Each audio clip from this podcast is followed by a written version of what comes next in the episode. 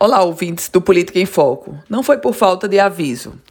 Os números da Covid-19 estão aumentando. Afinal, o que esperávamos depois de tantas aglomerações, de tantas manifestações durante o, o processo eleitoral?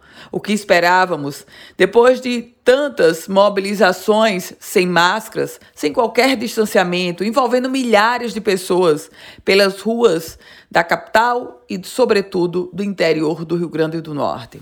Nesse contexto, os números da pandemia da Covid-19 no estado do Rio Grande do Norte voltam a aumentar e a reação dos gestores foi imediata.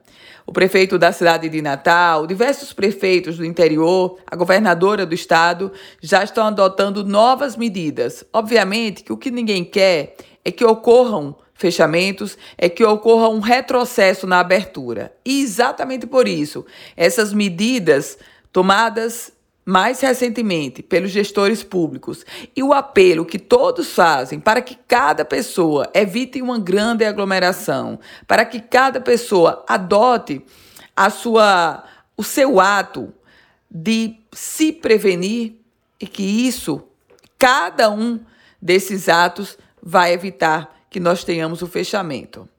Eu volto com outras informações aqui no Política em Foco com Ana Ruth Dantas.